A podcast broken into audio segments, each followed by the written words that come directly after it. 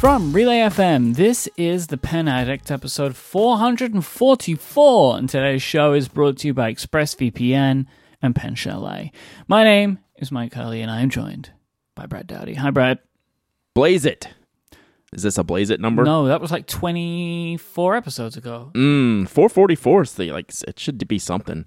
It should So- it should be something really. I, it kind of makes more sense to me than 420, but I, I know there's a Yeah. there's like a whole thing. I did a whole Uh, episode whole- of Ungeniused about 420, and it's still and I don't remember why. Way to go. Way to go. So, yes, how are you, Michael? Good man. Good, good. Uh, I'm good too, I think, question mark. Um, you know, in the in the general sense, in the in the worldwide sense, I don't know that I'm good, but that's a that's a that's a different podcast. But um I wanted to do a quick recap or commentary on last week, some feedback from talking about planners and theme system journals and habit tracking. Like all the feedback was was super great, but I was uh, I was uh, taken aside a bit for my my comments on the habit tr the my comment about I don't want to track my my water drinking on the in the habit tracker, and that I was like that made me anti habit tracker, and that is just not the case at all. I am very pro tracking your water. I just want to do that digitally, right? I don't want to put that. in Yeah, I think we notebook. said that, on the was my- show. I know, like- I know, but And and it's You know, peop- also these things are different strokes, different folks, right? Like Yes. I expect Yes. that there are a lot of people that are like, why do you need to have a habit tracker to make sure that you're a good husband today? It's like Right. because that's just a thing that I need to make sure that I'm paying attention to. And I fully understand that I shouldn't have to have that, but Right. I'm a human being and sometimes I think about myself too much. And Yeah, so like- that, that's one of the things that I track every day. yeah, like my things wouldn't work for you and your things wouldn't work for me. That's Mm-hmm. the beauty of the the whole thing. And I have a habit tracker now. Outside of my theme system journal, I have an actual requirement for some type of daily tracking of a thing multiple times a day, Myke. I am now in active physical therapy for my wrist, which means I have to do a set of exercises, five exercises, five different times a day. So it's like it's a it's a it's a big batch of exercises and I have to do those 5 times a day. So now I have in my just my regular everyday notebook, I have Tuesday and it has 5 boxes in it with little check marks in it and now I'm on Wednesday and I have one check mark in it so far. So I have uh I am now tracking tracking the random things, but it's just a temporary thing. I'll probably have like one page of it. I'll probably have to do this for like six weeks, so I might have more than one page. But anyway, I'm now track, though. Checking off boxes in like what you would think the uh, the the water drinking habit tracker would be. So I'm now officially that guy in the span of a week. So there you go. That was a quick turnaround. How the turntables. Yes, how the turntable. Speaking of how the turntables, Myke, we're turning it back 40 years to the original Lamy Safari. Have you seen what Lamy is releasing this year? I want to say for their 40th anniversary, but it's actually now 41 years since the launch of the original Lamy Safari. So have you checked out Safari Green and Terra Red? Lamy Safari original Savannah Mm-hmm. Green and Terra Red. I don't know what the what is it. I know that these were the original ones. Why are they calling? Do you know why they're calling them original? Is that just like I- the name? I don't, and I wonder if that is official marketing or not. Or if this is just because we've got all of our information so far from Fontoplumo, who are very reliable with this stuff. They always have Yes. this information, but but you're right. We haven't seen like what are Lamy actually calling these yet. We don't know. yeah, I think this is going to be the name though. I think they'll just be. I don't know if they'll have the original in the title or not. There's uh, they're starting to put up pre-sales on other sites, which means information is now like spreading. Like last hmm. week, it was just on the European sites. Now it's starting to get to the U.S. sites. So I could probably poke around those real quick and see how they list them. Because in general, sites are going to list it exactly as the vendor says to list it. But this is a blog post, so it could be a little bit of uh, freedom in that. But um, what were you aware of these pins, the original colors of the Lamy Safari? Did No. had you had did any concept? Okay, No, See, I was this was the funny thing to me. As soon as I saw this, I was like, I have never once considered why they're called Safari. Mm-hmm. Mm-hmm. So back, I was trying to figure it out yesterday on stream. It was probably like 10 years ago when I was getting into fountain pens and started, you know, had my Lamy Safaris. And then you get into, hey, there's limited edition Lamy Safaris. Like, uh, you know, there's been different orange ones and there's been like one, a blue one with a red clip that people called the Smurf Safari and things like that. And you tried to, you know, there was a whole, like a field notes thing, right? Got to catch them all. How, here's all these limited editions that happened. And could you acquire the very first safaris, which were the most rare, which were the safari green and the terracotta red? and This really reminds were, me of Field Notes. yeah, it really is. And like this was like 10 years ago when I was looking at this, they were impossible to find and they were several hundred dollars if you could find them uh, each. And, you know, they, you know, couldn't find them in original packaging, couldn't find them in original boxes, anything like that. So I'm pretty excited that these are going to exist. It does bring up a lot of questions like,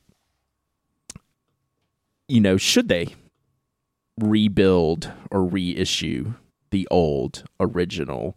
Like very close. There are obviously some differences some tiny tiny differences in these models than the original like the the nib markings are different and things like that. They used to not mark on the nibs way way back in the day but that doesn't really matter. They're pretty close. So i'm certainly pro I can't think of any reason why not. Yeah, I can't either, but I think I don't think they'll have any pushback or anything like that. I think this is just kind of exciting for Lamy. To be honest, Myke, I'm a little bit surprised and shocked.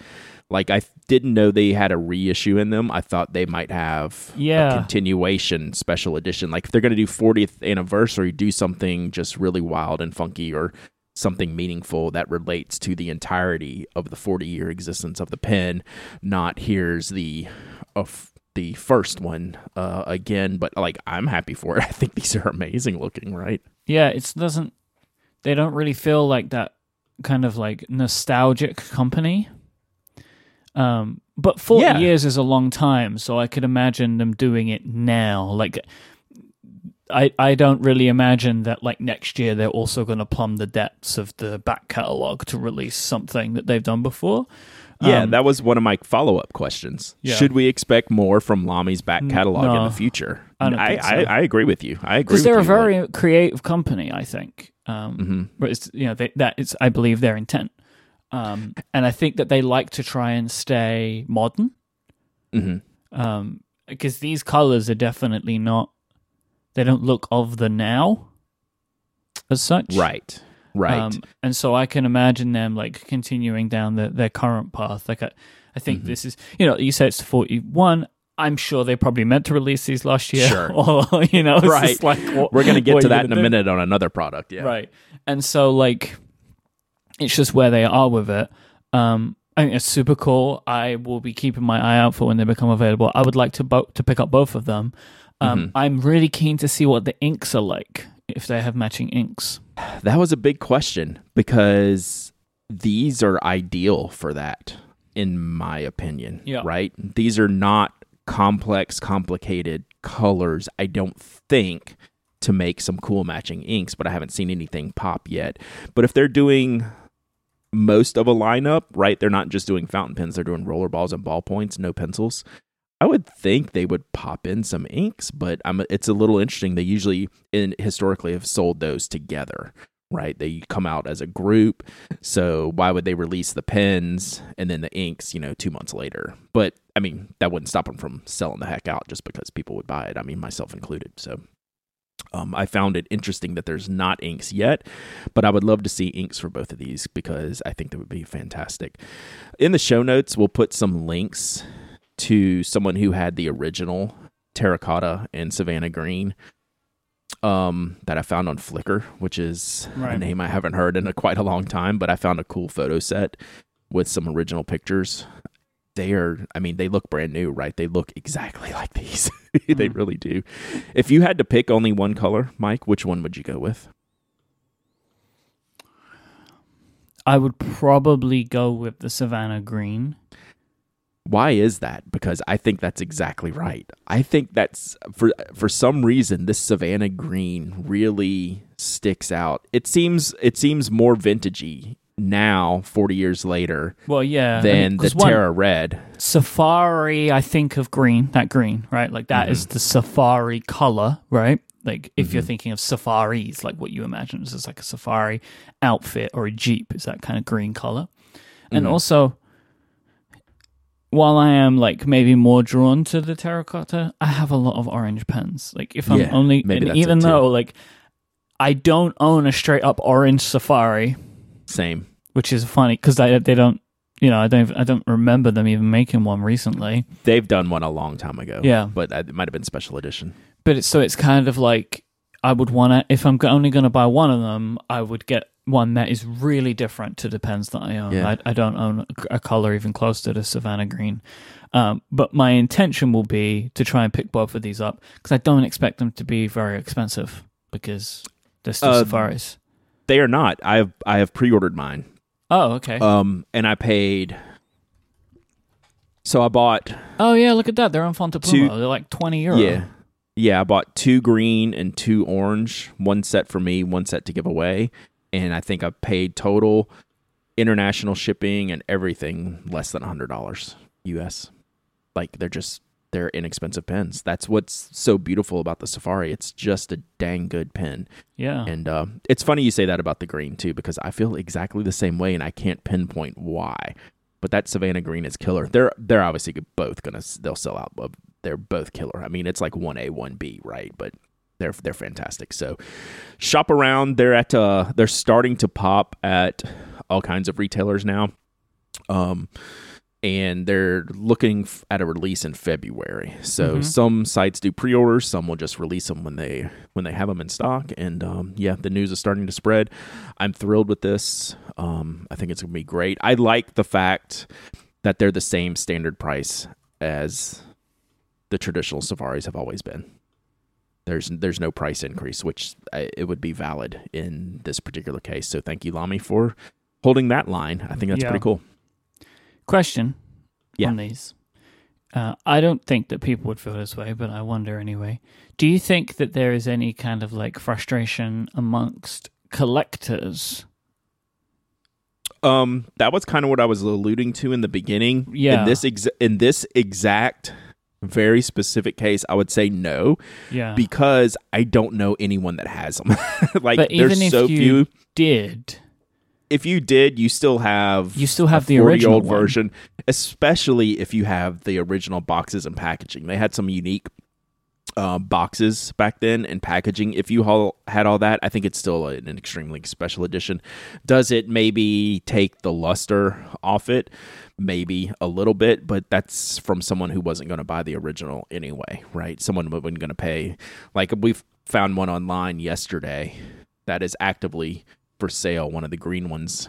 Um, for seven hundred and fifty dollars, and it has a cracked cap. Like that's how hard these are to find. They just don't exist. So, um, I don't think the collectors would be too upset because, especially if you have the full the full packaging, it's I don't it's it doesn't lose its luster at all. I don't think.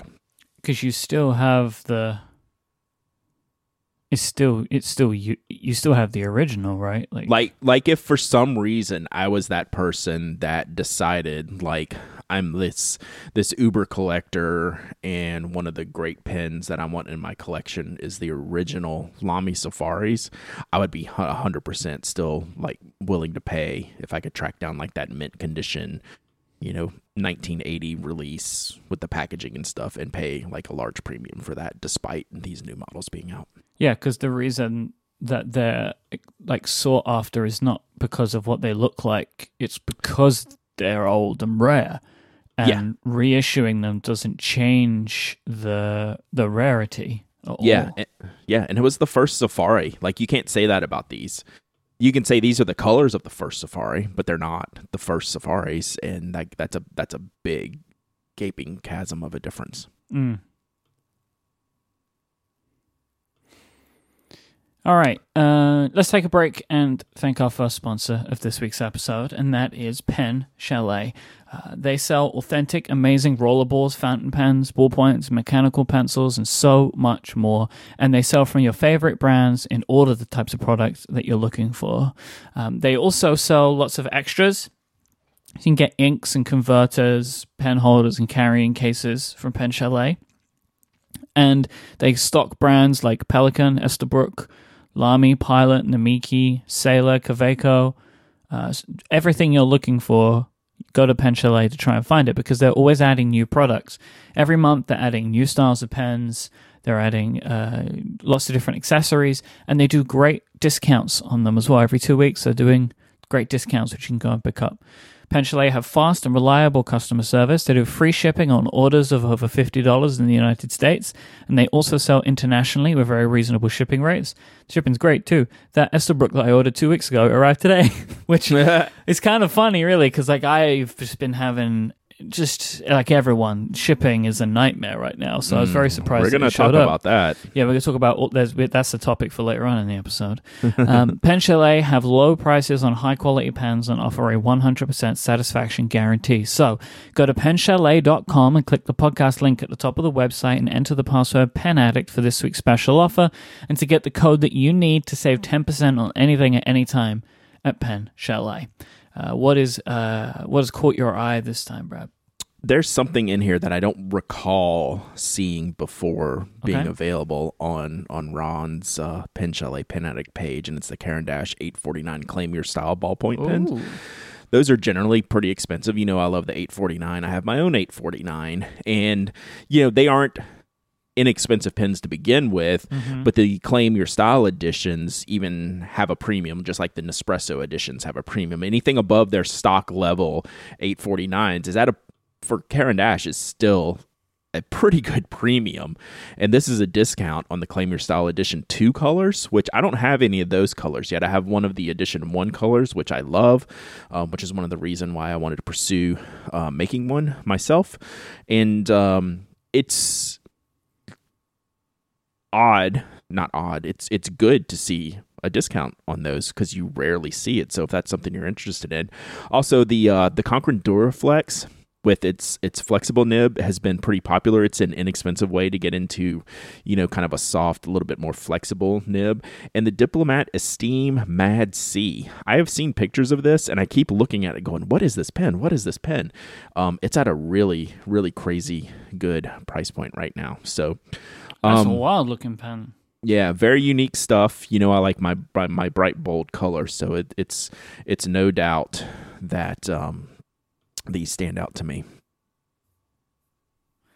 Uh, Ron did also want us to mention um, a, a Retro 51 that they have had available, but I think it's sold out now, which is a Retro 51 Hubble, which was an exclusive to Pen Chalet. So when we were talking a couple of weeks ago about the belief that we'd seen the last general uh, Retro 51, but there Retro would still be um, some exclusives coming out, which I guess is clear in the backlog. This is one of them, and uh, it was on sale, but I, I think has gone now. Yeah, it was only five hundred. What's the what's the distance here? I'm gonna get it wrong, and I'm gonna get yelled at. Let me pull it up. What's the distance? 547. 547 kilometers high. So there were 547 issued. I love the design of this one. I didn't order it. I don't Very need it. nice. um but it's got the the different color nose cone. It's different color hardware on the front end and the back end. Hmm you know and you don't see that very often. Um so i think that's a really really unique look. Obviously it was going to so sell out very quickly. So um i i love it. Um you know but too bad it's already gone by now. The space ones have always sold fast. that's kind of what they do best, right? Mhm. This it just the way they design their pens, space, aerospace, anything like mechanical. anyway. Yeah, anything Okay. mechanical is just always Mhm. always looks Mhm. exceptional and having almost like the a window into the space into space on the front end and, and the darkness and depths of space and the things you see with the you know panels and hardware of the machinery of the telescope it i don't know it looks awesome like if i was into this that would be an insta buy Um, but not it isn't because you can't. it, it- it has uh, launched and uh, it will not be returning Yeah. from orbit Uh, go to penchalet.com. That's P E N C H A L E T.com. Click the podcast link at the top of the website. Use the password PenAddict to get your hands on the code that you need to save 10% at anything on anything at any time at Pen Chalet and to see this week's special offers. Our thanks to Pen Chalet for the continued support of this show and Relay FM. All right, Myke. I um I'm gonna talk about this article. It's like one of those things that I have balance. I was like, should we talk about this? Should we not talk about this? And the, the answer is always to talk about it. And this is the 87, 87 best pins, Blaze It by Strategist UK, Myke. 87 best pins by Strategist UK. If this sounds familiar, Myke Hurley, Mm-hmm. did you know that we had covered the Strategist US version Uh-huh. um, of their top 100? Yeah, I remember all this. yeah all the way back in 2018 it was Didn't they uh, choose the? Uh, I had the Baron Fig pen right up there. Was that that one? yes so that was the one with the baron fig squire was number one and that was pretty much the only good thing about that list right like that was the thing where the squire was number one and it's like okay cool i get that like that makes sense with what you're trying to sell me here on this Well, list so everything else about the list right? yeah Like, yeah You know, exactly you're in New York. You work in New York, you're in New York, you'll always get covered by the New York media. This is Yes. something that you see all the time, and uh, this is the way I, I say great pen because there's a great refill, great body. We own, I own a couple, I love them, but it's just Yeah. yeah. I think that New York bias played helped them out. Absolutely. But that was the least problematic part of that list. And I thought this was last year. It's all the way back in 2018, episode 335. The I'll put a link in the show notes. It's the same reason I'm thinking it is. We just did like the wire cutter or something. yeah, probably. There was one re- very recently that we'd just gone through, and we were Yep. equally, I actually think, more frustrated with that one than Yeah. any of the others. Well, this one might win, Myke, for frustration level. It is one of the most sc- scattershot lists that I have ever seen. And I don't get the point of 87. That's on- Like, not just the round number, but just the number as high as it is. Number 86 is the Lamy Safari, which just. These things, we're never going to be happy about them, right? They're never going Right. to be what we want. Um, because And- they're made for a specific reason. Yeah, which is why the top 10 by and large I'm actually pretty pretty good with because I, can kind of see how they've gotten to it. Yep. So the top 10, we're going to, I'll run them down real quick. So from 10 to 1. So number 10, the Parker Classic. That is essentially the longer, skinnier version of the Parker Jotter. Um, it'll, it will make sense why that's number 10 when I get up to number 5 here. Number 9, Stabilo Perfect Glide 0.3 millimeter. It's a roller ball. Number 8, Stabilo Exam Grade. Number 7, Muji Gel Ink Ballpoint. 0.38 millimeters. It's not a ballpoint, but this is you know part of the larger, broader issue. Yeah. Number six, Tombow Fudenosuke brush pen. We'll come back to that one. Number five is the Cross Classic Century. That's the um the standard issue gift pen by Cross. You know the skinny uh, ballpoint pen. That's the graduation gift. That's why the Parker Classic Classic I'm assuming is in at number ten. They they lean towards those pens. Number four is the Edding one two five five calligraphy uh, pen. We are definitely coming back to that one. Number three is the Edding 55 fine liner. It's your traditional fine liner, you know, uh, drawing pen. Number two, Muji Gel Ink 0.7 millimeter. Um, and number one, Stabilo 0.88, which is another fine liner. So, oh boy, I don't want to spend too long on this, but when you have your number four pen, the Edding 1255 calligraphy pen, as your number four overall pen, and it is a chisel tip marker. I don't know what you're doing with this list other than just farming affiliate links, which is totally fine. Well, I, I think it's like we tried it and this felt really fun, but no one's actually using it to write with every day. And like, it's totally fine to have to try that out and be like, "Oh, this is fun," but nobody's writing with those. They're not f- Right. for writing with, and you're not doing calligraphy. I don't care what you're saying. You're not doing calligraphy. Right, Um, and that, that's not the premise of this article, I don't Yeah. believe. So that's why, like having the Tombow brush pen at number six, that's a favorite pen of mine. Like it would never be anywhere around like some of these other pens. Um, the Muji Gel ink pens are are funny to read, number two and and number seven, because they talk about how well they write without mentioning that it's the same Pilot and Uniball refills that are like ranked in the 40s and 50s and 70s of yeah, this list. Yeah, but that's we all fall for that. It's Yeah. like you know. Um, the biggest outlier, the biggest thing that just makes you go, "What is happening here?" with a list like this, other than like I, I wouldn't even read it if we if we, we if I didn't want to discuss it on the podcast because they put in something like at number twenty, they put in the Molotow one for all marker. This is a paint pen, Michael. Hmm. This is a paint pen, like shake up with the agitator in the barrel paint pen it boggles the mind that this exists in an 87 best pens like it may be the number one paint pen right on the market but that this is just shows me they're just throwing stuff together like the paint pen is ahead of like the pilot g2 and the uniball vision Yeah. and like every other good pen ever like a paint pen who is going to use a paint pen to write with and that's the way they presented this Nobody list, so- is. Because that's the found thing it is like. I believe they've used these pens, um, sure but they've got the pen and they've been like, "Oh, that feels nice," uh-huh. and then anyway, so that's Wait, about all I have is- to say. It's funny. what bleed through? What do they mean by this bleed through? I don't, I don't Like, know. does it mean does a five mean it doesn't bleed through? um, it, that's correct. Right. But- Which a paint marker, I don't know if you're reading that one, but like a paint marker is designed to bleed through. Wait, oh, I haven't seen what they gave the score for. Uh, So they they go through their whole Four point eight. system. Come on, come on. It doesn't bleed through when you do on a canvas. it's an emoji. Uh, they did them all in a Muji notebook, writing the quick brown fox, Myke, and the Molotow paint marker is at number twenty. this slimmer, thinner, and more functional pen still requires shaking like a can of spray paint, and the strong scent as well as the satisfi- satisfying rattle is quite mm-hmm. fun. Mm-hmm. It's not And an I- I everyday don't pen. Disagree with any of that. Like, but also the the calligraphy pen's going to bleed through, and they gave it a five. Like, I'm sorry. Like, look, as I said, I I don't have an issue with a lot of the stuff in their top ten No. because, like, the Stabilo Point is a really fun pen to use every day. There are multiple of these in my home Oh, Right? absolutely. Because no they're problem. great. Like the same as the Muji pens, like also great. Like uh, I don't like cross, but I know why it's in here.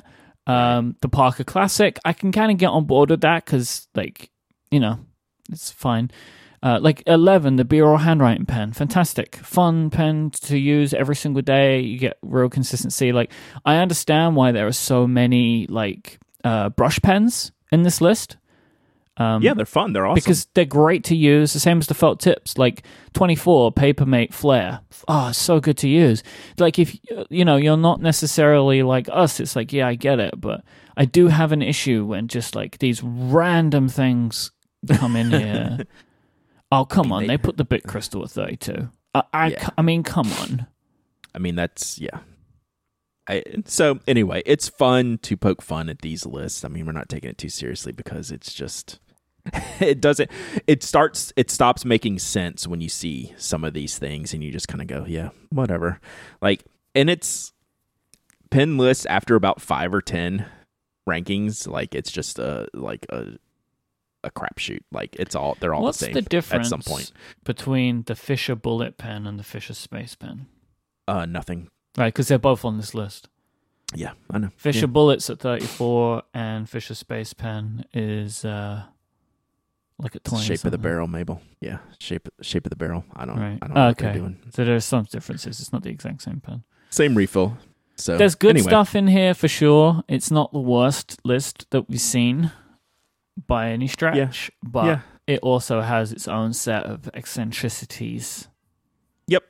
Yep. That make you as pen addicts, you have to you que- we look at it differently. Like you have to question why is a paint pen ahead of like the G two and the Uniball Vision. And It reminds me of the and- Visionaire being filled with that ink, that, like- yeah, the India ink. the India ink. Yeah. Higgins, Higgins India ink. All right, so that's enough of that list. I thought that was uh that was fun. It came up a bunch in my Twitter feed. I wanted to point it out, and then I was like, do I even want to click this link? And you know, I was going to click this link, and if I click the link, you know, I was going to have to Mhm. talk about it. So Mhm. here we are.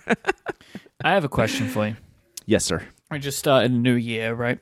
And Right. I just wondered if there were any trends, like stationary trends or like predominant ideas that you were expecting to see picked up on in the community or by larger retailers this year. Like have you spent any time thinking about that? Is there stuff that you think is going we're going to see in 2021 like along those kinds of lines? Yeah, that was on my task list this week, honestly, to write about in depth. So I haven't put all my thoughts in. It might be better to we can explore this further or recap this next week when Right. I like put together everything. But I have some some high points that I wanted to discuss, and it ties in. One of them, the main one, or the obvious one, ties in with what we talked about in the beginning with Lamy. Um, and the reissuance of the Safari, and then I've gotten a bunch of tweets and emails because the the Parker 51 that is being remade and reissued that we learned about last fall then it got pushed into February that's starting to come back around again so people are wanting to know our opinions on that so I gave my opinions on the on the Parker 51 in episode 423 I'm not going to you know relitigate that whole thing but I got some grief for it um I thought I was very fair in, in what I felt about the pin. I my stance is that it's perfectly fine. I wanted to see more, right? like I thought they were. Sorry, it I was a I got- letdown. I just got distracted by by Chris in the Discord. I have to read this. I'm sorry. I'm really sorry. Strategist's top five cars. Number one, Tesla. Number two, a bicycle. Number three, Ford F three fifty. Number four, Toyota Yaris. Number five, Ferrari LaFerrari. That's exactly right. That is that is how the it's a non-context based list where like none of this relates to each other. So that's mm-hmm. that's perfectly said. I apologize. I love that. That's really good. So, um, you know, with the Parker 51, it's about to come back out, and like, I'm for it. Like, I just, it doesn't excite me, right? I wanted, this was an opportunity for Parker to push the 51 forward, was my stance, not relitigate the old version. But here I, I said at the top of the show, I'm pretty happy that, you know, Lamy's reissuing their pen. So it's a little bit of a hypocritical stance for me. But I just Right, think but but that there's an opportunity. hundred dollar pen. Yeah, I think it's going to end up being just a little bit under 100, probably like 80 to 90. And also that like we expect a new color from Lamy every year. Mm-hmm. And so, like, really, all they've done, like, it's not like they've reissued a specific pen. It's just they've brought the color back for this year. So Mhm. I do think that there are quite a few differences between between the two's approach. Yeah, and I th- I just think Parker left a lot on the table. I don't think Parker tried hard enough for this. Is is my stance, right? Like I think it's going to do fine. I think people are excited about it. It will probably sell well, but it's traditional colors with less features than the original. That's it. yeah, I mean, I know we said this before, and I'll just say it again. I guess for the people in the back, like, I don't know why you would buy this new one when there are a million old ones to buy. Mm-hmm. Mm-hmm. Yeah, I mean, a new market, you know, to get into, you know, people don't necessarily want to go for a vintage pen, you know, and rightfully so in a lot of Yeah, but I occasions. don't- They don't know how they work. I don't know who's like new to pens and it's like, ooh, give me that Yeah. vintage looking pen. Like I don't Yeah. I'm I- not it's sure that that bring back- market exists. I don't know. I think you might be short selling. I think it's going to bring back a lot of good memories for a lot of people and sell very well. Oh, the- okay. the- okay. The problem is Memories, I hadn't thought that one. is what is it going to feel like? Is it going to feel like a $90 pen? And I'm that's where my concern lies when you don't have any of that hardware in the barrel of the pen like the the old vac fill, vacuumatic filler mechanism um the the feel of the pen it has to be recalibrated and we'll just have to see if they did that for this or is it just going to be you know a very airlight pen. My what i wanted to see so i'm going to give them a little bit of slack that it's this release is less important than the next release of the Parker 51 in my opinion because I want to see okay this is the introduction the reintroduction of the 51 what's next? Is nothing next? Well, then I think it was a letdown. And I think Parker is missing an opportunity. If there's something next that takes this, what they're re releasing, and then moves it into 2020 with give me an all black Parker 51. Why, why not? Mm. You know? So what can you do with the barrel materials? Give me a striped barrel with the chrome cap. Give me something that says the Parker 51 is just as cool in 2020 as it was in 1950. And then I'll get excited about it. Right now, like I'll try it, I'll test it out, but I'm not like, you know, jumping through the screen to grab one. It's I just think I don't know, I personally wanted more from this. That said, I think it's going to do extremely well. So, back to your question 2021 trends. Well, there's two pens right there, Myke, that are pulling from the archives the Mm. Lamy Safari, the Parker 51. We're seeing Esterbrook with the JR. So they when they recreated and rethought the brand, they took the brand and made a modern pen in the SD. Now they're looking back saying, okay, what can we do? Like we did good with the SD. It's a completely new reimagining of the Esterbrook. Yeah. What can we do with the JR? And they made some night they made four of the JRs designed to fit the old vintage nibs. And they made them Is in a modern JR? style. I just always Mm. assumed it was Junior. Uh, maybe. Uh, well, the prob I call it JR because the original was the J. Mm. So I'm continuing that. Yeah, that but it, I, I could be incorrect. Um, so I think it's the J reimagined is actually maybe what it's supposed to mean. So again, this is like the I said with the Parker 51. I want to see what round two for this pen is going to be because it's fine as it is, but I think there's room to grow there and there's options to have there. So I would like to see that. Um, the next thing I haven't thought out completely, and it's a little bit controversial, and it goes a little bit against Ooh. the things I believe in. And I think, God, I don't know how to say this without getting in trouble. I think I'm gonna get yelled at for this. awesome. I love my wild pens as far as colors and materials go, but I think we're getting close to saturation Oh, definitely. for everything is wild. Yeah. And I'm a proponent of everything is wild. Like that's what I like.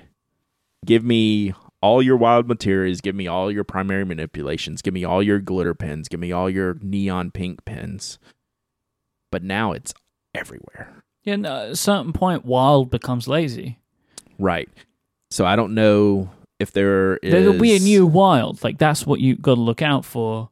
That that the people that are truly skilled and talented Mhm. uh, in these fields of like coming up with these really interesting um, barrels. yeah. So like here's here's one I'll, I'll give as an example. I know I mention them a lot, and, and but it's just uh, like the the, the most recent um, Kanilea pens have that depth to them, hmm which is new, hmm right? And I wouldn't say that that is like oh that's completely wild and like you know it's going to change the industry. But my point is that Mhm. like they are like materials blanks that have a different look to them than some of the Mhm. other stuff that I've seen before. And I expect that that is just that's what has to happen, right? That like when Jonathan Brooks came on the scene, right? It just Mhm. upended everything because it was like, what is going on over there? And then it that te- that became like a trend in our part of the industry for a while.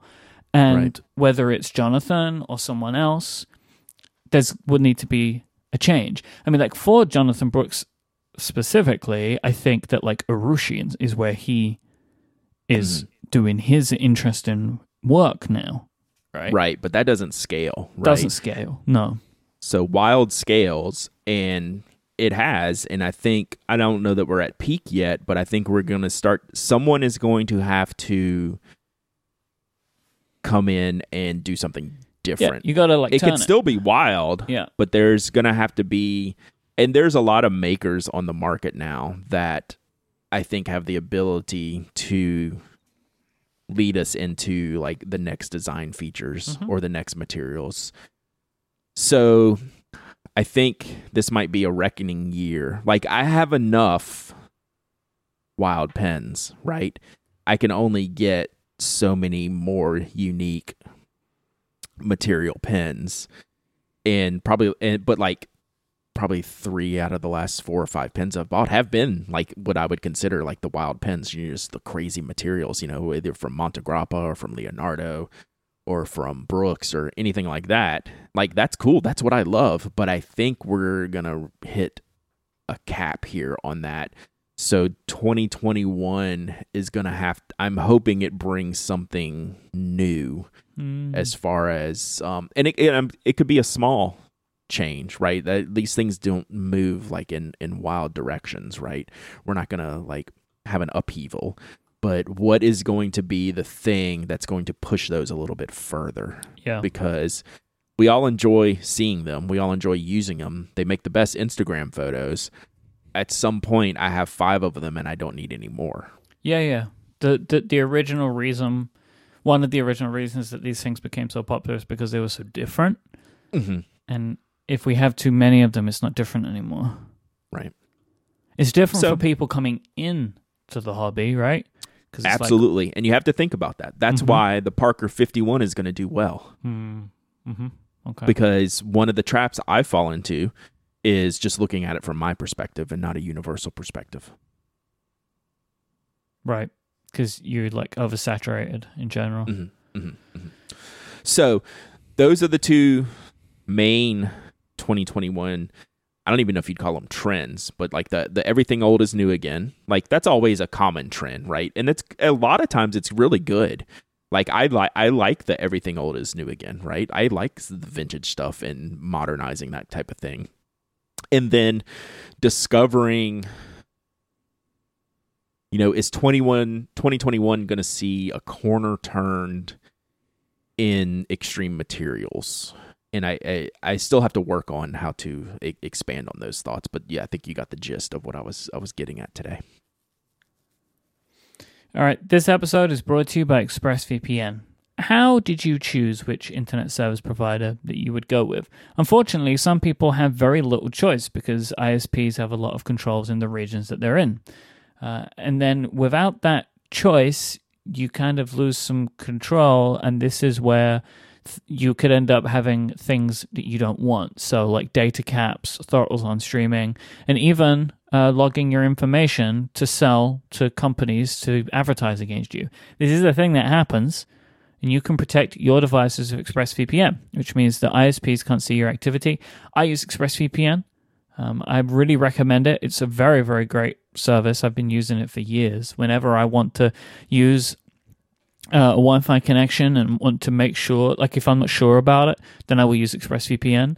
Um, and if you are in a situation where you feel like you're unsure of what your ISP could be doing, this is a great use of ExpressVPN. So the way that it works is it encrypts all of your network data and tunnels it through a secure VPN server. This means that nobody can see your activity. It's super simple to use. You can get an app for your computer or smartphone. You just one click and you're connected. And it's also simple for you to change the location. So like you can you can basically trick the internet to in making it think that you're somewhere that you're not, and that means you could access content that you might not otherwise be able to access and get around geo restriction stuff, which can also be a great use. Just think of how much of your life is on the internet. Every site that you visit, every video you watch, or it could all be tracked by ISPs or other tech giants who could sell your information. You don't want that, right? If this is something that you want to prevent against, you should use ExpressVPN. It is the best way to hide your online activity from your ISP. Just download the app, tap that one button on your device, and you're protected. ExpressVPN does all of this without slowing your connection. This is why it's rated the number one VPN service by CNET and Wired. So stop handing over your personal data to ISPs and other tech giants who may uh, mine your activity and sell off your information. Protect yourself with the VPN that I trust to keep myself private online. That is ExpressVPN. Go to expressvpn.com slash penaddict. That's E-X-P-R-E-S-S-V-P-N.com slash penaddict to get three extra months for free. So that's one last time, expressvpn.com slash penaddict. Our thanks to ExpressVPN for their support of this show and Relay FM. We have some interesting Ask TPA this week, Myke. Okay. The lead, the lead question is interesting, Mm. and then we have some some more in depth traditional Ask TPA. Okay.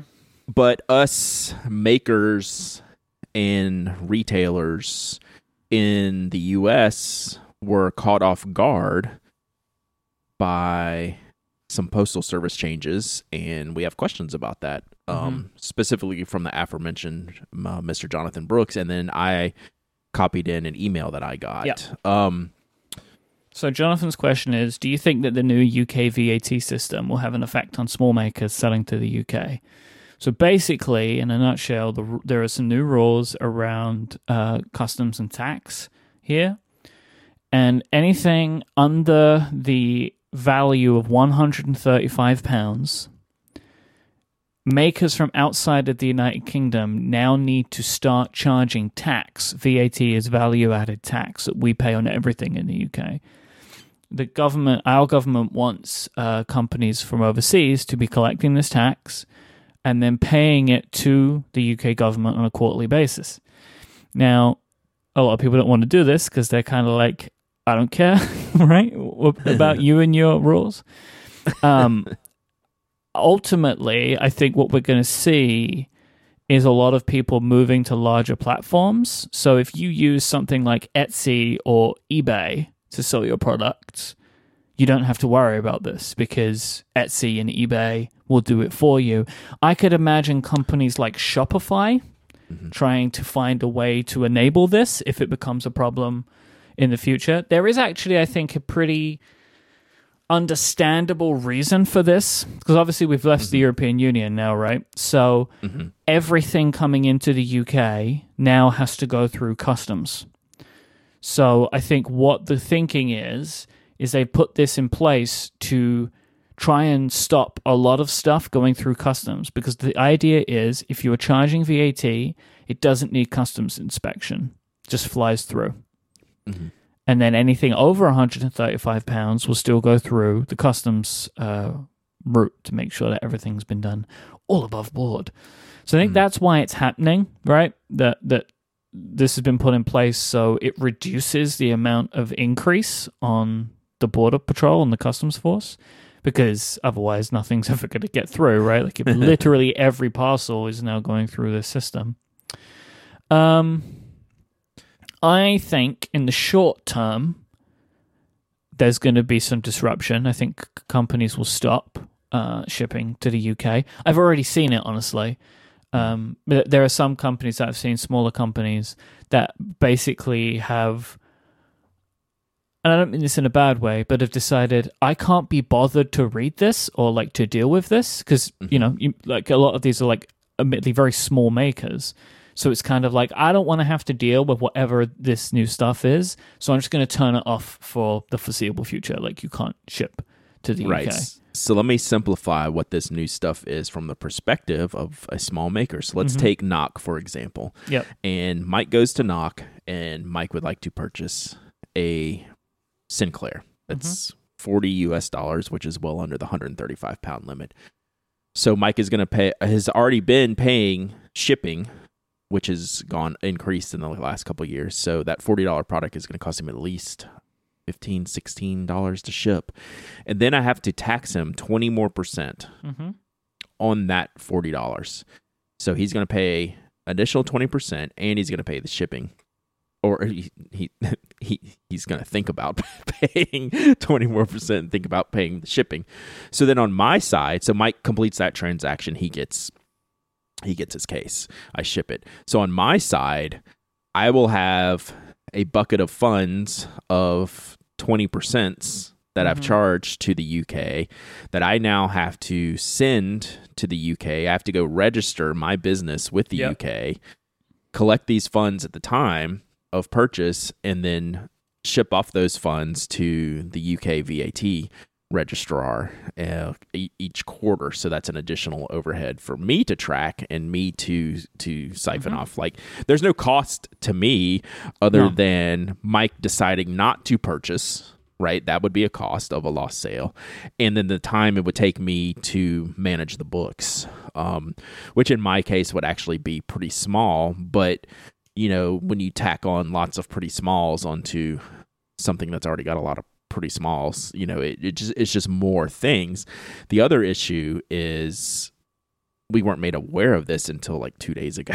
like this was news to me. I didn't realize this on January 1st until I got an email from stamps.com. On two days ago, on January 11th, I get an email says effective January 1st, you need to be collecting all this stuff. I was like, Yeah. whoops. Well, there was a lot of obviously to the minute. I mean, I will say that there is also an element of like people, companies in other countries just not like caring to pay attention because it was there was going to be changes, yeah, yeah, yeah. right? Um, and anyone that that was aware of it knew that something was coming, but Mhm. it is not your. Uh, uh, well, it kind of is your responsibility, but not like uh, emotionally or, or logically your responsibility. You have to care about what's happening in every country all over the place hmm what I expect will happen is like it really is up to the maker. If you sell to the United Kingdom a lot, you should do this because otherwise you're not going to be able to do it. If you don't, And hope your customers are going to want to pay the tax. well, but the, but this is the thing is though, Brad, we already are, right? In a lot of cases, like when you're hearing people complain to you about customs fees, it's this Mhm. twenty percent. Gotcha. It's just coming late later in the chain. This is now it's coming earlier in the chain. Yeah, but also it could be. I mean, I don't know how it's going to go exactly, but could end up being less because hmm it we won't have to pay the customs handling fees anymore on on these items Right. because they won't be Right. handled by customs. So, So- from from your perspective, you would not necessarily consider me charging you the 20% VAT because you're assuming you're going to get it somewhere. I might as well just get it now. Yeah, and also, I mean, as someone from the United Kingdom, I see VAT on everything. Right. Right? Like I go to stores and it's like, here's the price, and then you go to checkout sometimes and it tells you plus plus twenty percent VAT, or mm-hmm. Uh, you see it in the on the product page or whatever. Like we're used to paying VAT, right? Okay. And if it does mean that the you don't have to uh, pay the customs fees, and I don't have to wait the extra time for Mhm. these items, like that feels like a net win to me as a customer because like I'm Okay. still paying the same amount of money that I'm paying, Mhm. and so you know it's just like I, as a person in the UK, hello, here's me. I really want all of the companies that I buy from, please do what you have to do here. I know it's frustrating. I know Mhm. it's annoying. And I do expect over time it's going to get easier for a number of reasons. I think the process will get easier or the process will change. The process will probably change. hmm And or there'll be companies, platform vendors that try and make it easier for their customers. Because like eBay and Etsy, I've already seen a lot of makers move stuff over to Etsy for the UK, for like the UK stores, because they will take it as part of the payment processing. So I would really, ex- I would be surprised if a company like Shopify or Stripe didn't just do come up with a product for this, where Mhm. they're just like, "Hey, you as our customer, don't worry, we'll charge the twenty percent, and you'll just never see it, Mhm. and we'll just pay it to the UK government for you."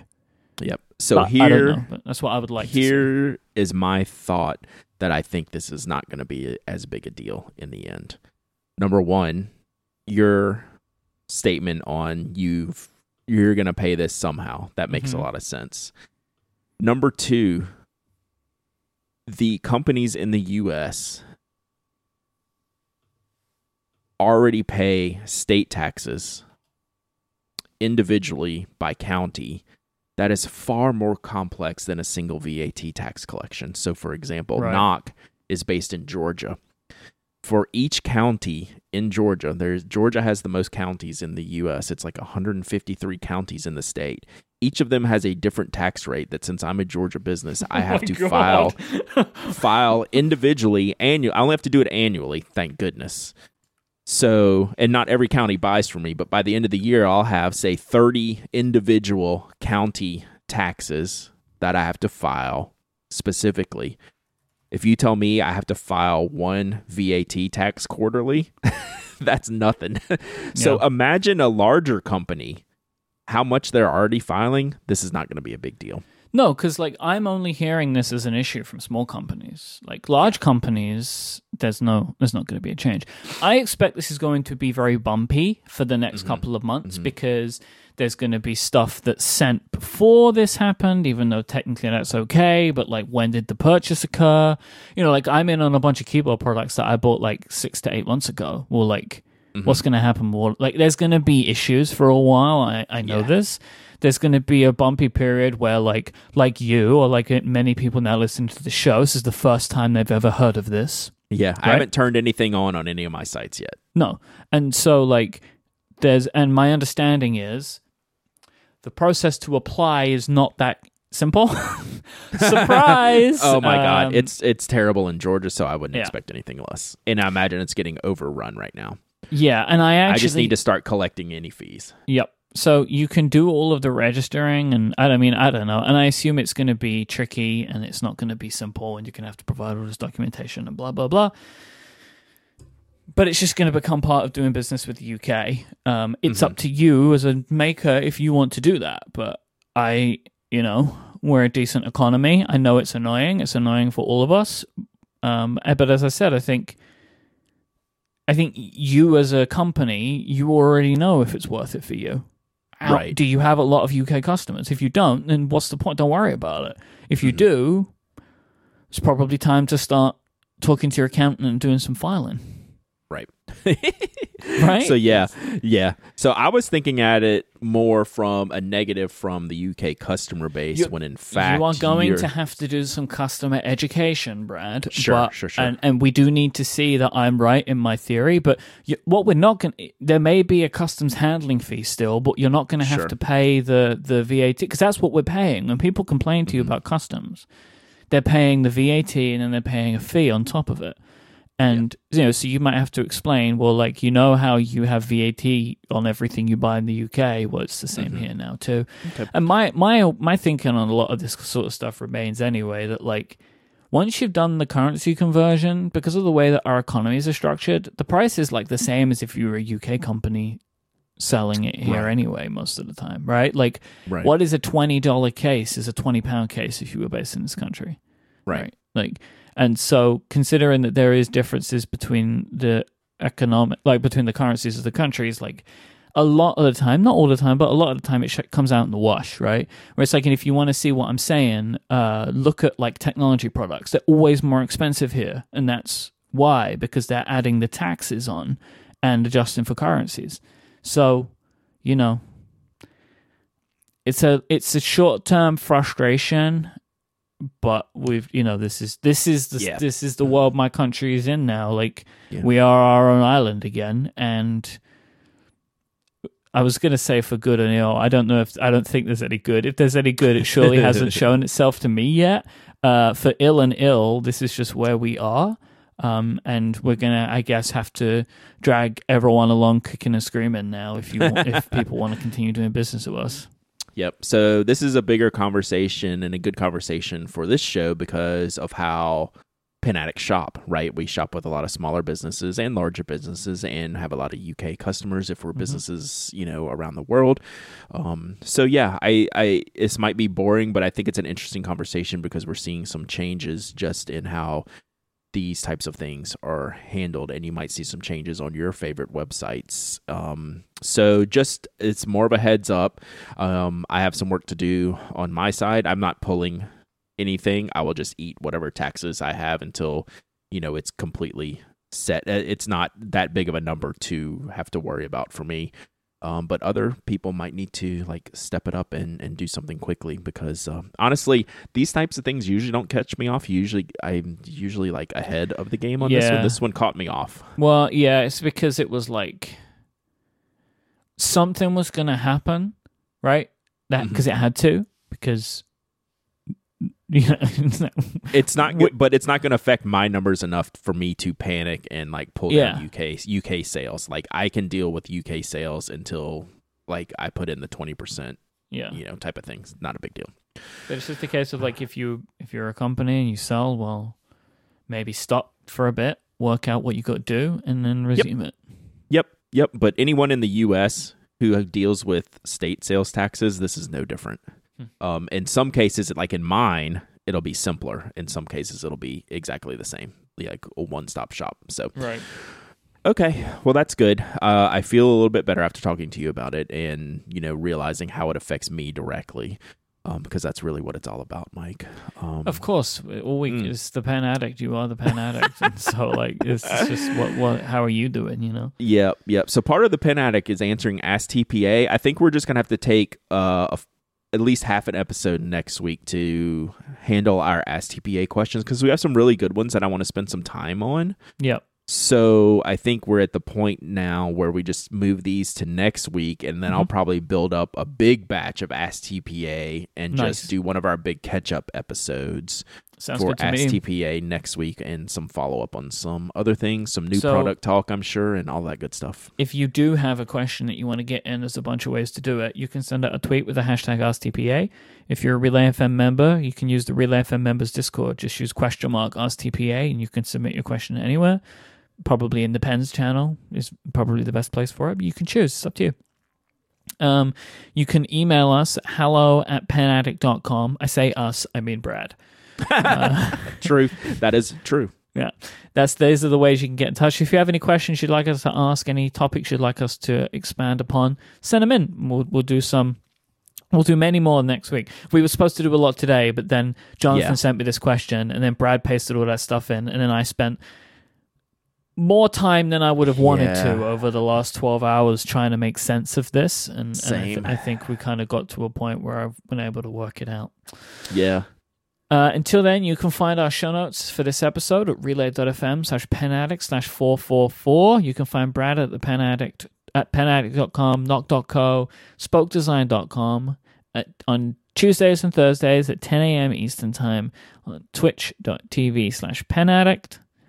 Uh, Brad is Pen Addict on Instagram. Dowdy is on Twitter. I am iMyke, I M Y K E.